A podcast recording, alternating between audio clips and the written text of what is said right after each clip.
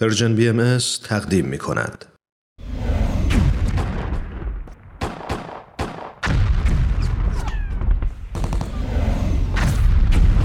معماران صلح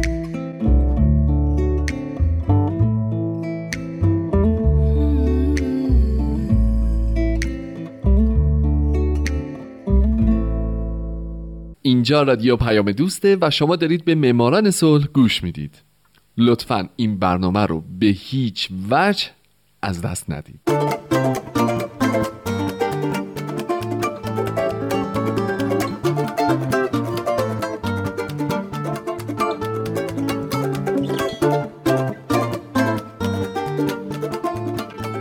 سلام به شما. به معماران صلح خوش اومدید.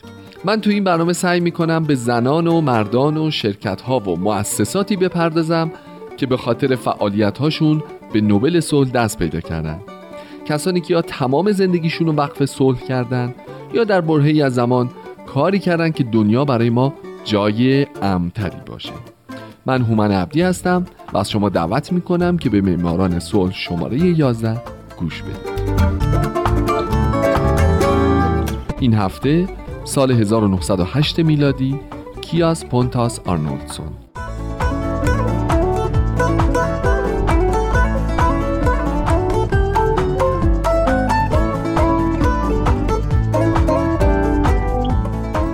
در سال 1908 هم مثل سال قبلش دو نفر برنده نوبل صلح شدند فردریک مژر و کیاس پونتاس آرنولدسون آرنولدسون در 27 اکتبر 1844 در گوتنبرگ سوئد متولد شد و در 20 فوریه 1916 در استکهلم پایتخت همین کشور درگذشت.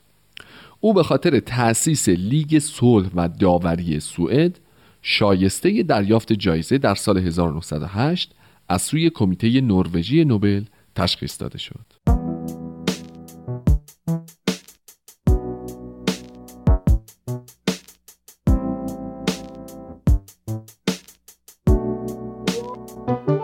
کیاس پونتاس آرنولدسون روزنامه نگار، صلح طلب و طرفدار وحدت اسکاندیناوی و همچنین انسانی بسیار فروتن بود.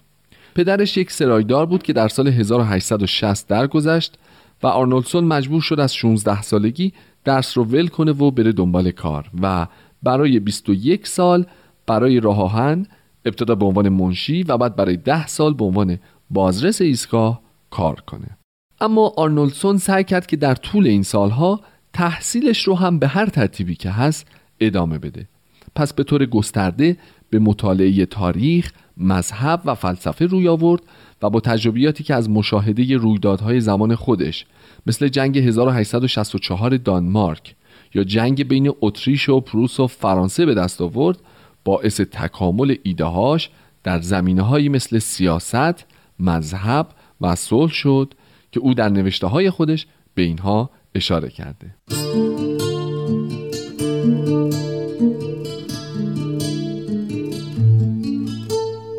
آرنولدسون مخالف تعصب مذهبی بود و اون رو تقبیح می کرد اون طرفدار یکتاپرستی در حقیقت بردباری آزادی وجدان فردی آزادی اندیشه و تکامل پذیری انسان بود و تو نوشتههاش به تمام این مسائل اشاره می‌کرد. همچنین اون در فلسفه سیاسی یک لیبرال و متعهد به کاربرد عملی اصول دموکراسی و فردگرایی بود. از سال 1882 تا 87 اون به عنوان عضو منتخب مجلس لایحه‌ای رو برای گسترش حق رأی دادن ارائه کرد و زمانی که در ابتدا موفق نشد این قانون رو به تصویب برسونه پیشنویس یک قطنامه جنجال برانگیز رو نوشت که در اون از دولت درخواست کرده بود که امکان تضمین بیطرفی برای سوئد رو در جنگ بررسی کنه.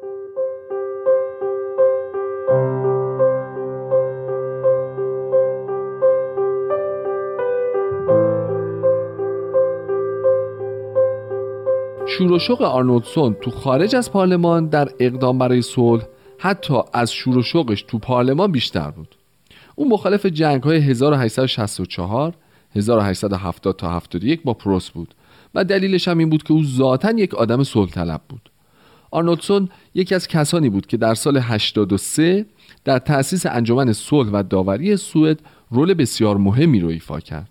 آرنولدسون در سال 1885 و 87 وضع مالیش بد شد. فشار کاری زیادی بهش وارد شد و به خاطر مسائل شخصی با افسردگی عاطفی روبرو شد. آرنولدسون اون موقع اونقدرها مدیر توانمندی نشده بود. پس از هر کاری که به عهدهش بود استعفا داد چرا که مبارزه با مشکلات جور و جور براش خیلی سخت بود. یکی از کارهایی که کنارشون گذاشت سمتش در جامعه صلح بود.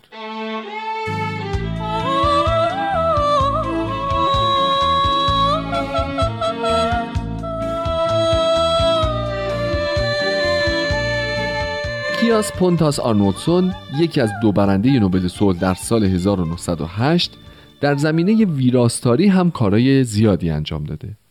مثلا از سال 55 میلادی تا 88 ویراستاری روزنامه دوست صلح رو بر عهده داشت. از سال 1832 تا 94 هم همین وظیفه رو در روزنامه شمال سوئد بر عهده گرفت. او تو همین زمانا بود که تمام سعی خودش رو می‌کرد که از وظایف اداری و سیاسی دوری کنه و تمام انرژیش رو وقف صحبت کردن و نوشتن بکنه از جمله سیستم رأیگیری و حکمیت.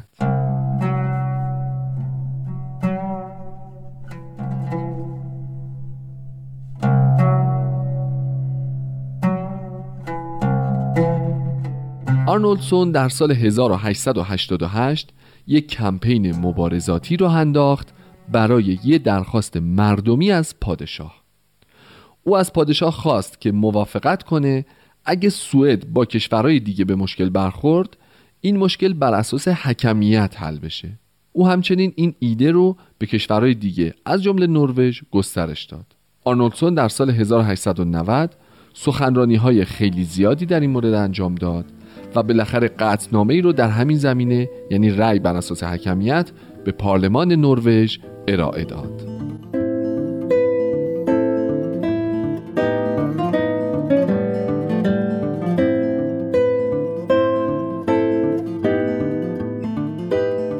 در سال 1895 بین نروژ و سوئد بحث و جدلهای سیاسی زیادی در گرفت که در نهایت باعث انحلال اتحاد این دو کشور شد. آرنولدسون با نروژ همدردی کرد و این باعث خشم خیلی ها تو سوئد شد. بعد وقتی در سال 1908 اون برنده نوبل صلح شد برخی از روزنامه های سوئدی خشمگین شدن و گفتن که این جایزه یه جورایی در برابر سوئد قرار گرفتنه و یه افتضاح برای هر مرد سوئدیه که به افتخارات ملیش مغروره. خلاصه بساتی شده بود. لاولند رئیس کمیته نروژی سوئد اما در پاسخ به این موضوع اشاره کرد که نامزدی آرنولدسون پیشنهاد به اتفاق آراء یک اتحادیه سوئدی درون پارلمانی بوده.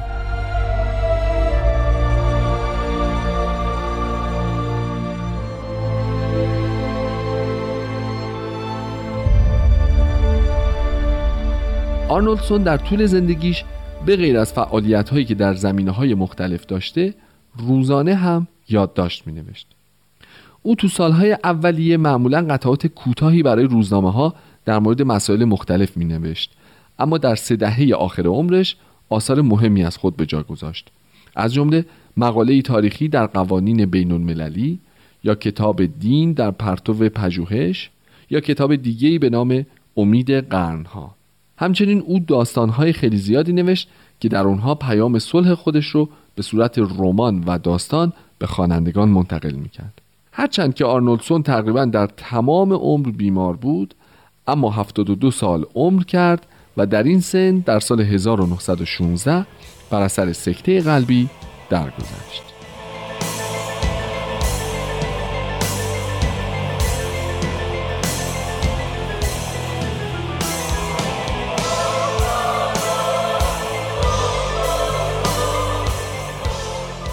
شنوندگان عزیز به پایان یازدهمین قسمت از برنامه معماران صلح رسیدیم که اختصاص داشت به زندگی کیاس پونتاس آرنولدسون یکی از دو برنده نوبل صلح در سال 1908 هفته آینده به زندگی برنده دیگه همین سال می‌پردازم فردریک بژر. من هومن عبدی هستم و امیدوارم شمایی که الان شنونده برنامه من هستین در آینده یکی از برندگان نوبل صلح باشید. شاد باشید و خدا نگهدار.